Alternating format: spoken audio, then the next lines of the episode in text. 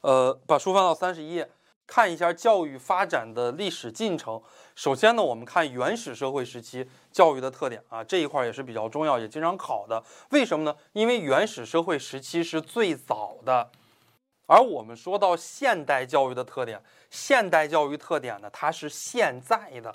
大家一定要知道啊，考研的话只考第一啊，第二的话呢就是考现在，这个一定是经常考的。就像我们说到美国总统，说美国第一任总统是华盛顿啊，美国现任总统呢是拜登啊，他不会说考你那个美国。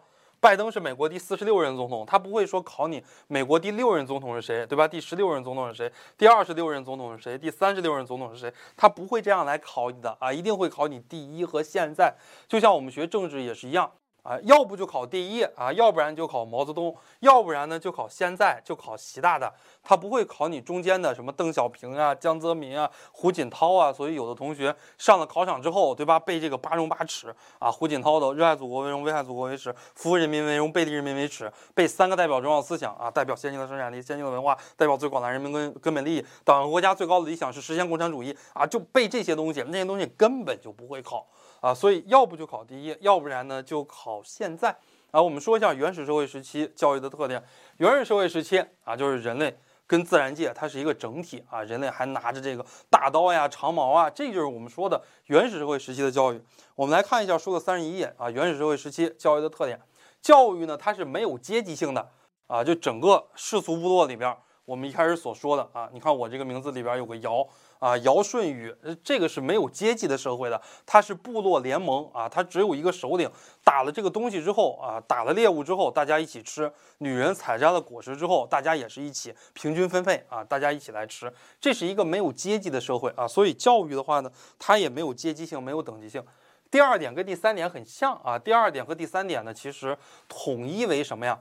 统一为教育与生产劳动相结合，在原始社会时期。教育的内容就是我们生产生活劳动的啊这样的一些东西，比方说男人啊教育的这个内容就是。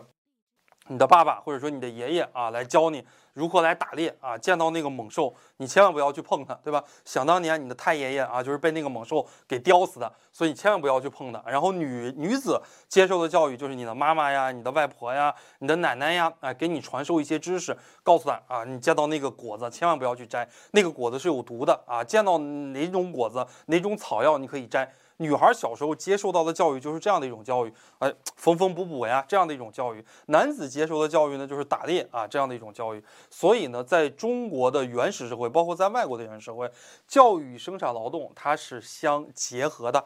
这是我们说到的第二点、第三点。第三，呃，下边一点呢，就是我们说到了第四点。原始社会时期教育的手段是极其原始的。什么叫做教育手段呢？哎，就是我们所说到的口耳相传。啊，在原始社会时期，因为没有纸呀，没有笔呀，也没有这种语言文字等等的这种特别高级的符号，所以呢，那个时候的教育呢，主要是靠口耳相传。哎，爸爸教自己的孩子，然后自己的儿子呢再教自己的孙子，哎，奶奶教自己的妈妈，自己的妈妈再教给你，主要是这样的一种手段。这个呢，就是由又引发了哎，我们现在所说的，我们后边在讲教学的时候会给大家讲到什么呢？现代教育技术啊。现代教育技术的一个革新，在人类历史上最早的这种教育技术就是口耳相传。再后来的话呢，呃，我们的组织形式发生了一些变化，就个别授课制了。然后再到后来班级授课制，再到现在呢，我们现代的这种教学技术，比方说我们现在用到的网课。哎，我在这儿给大家讲这个网课，这边有一个摄像机。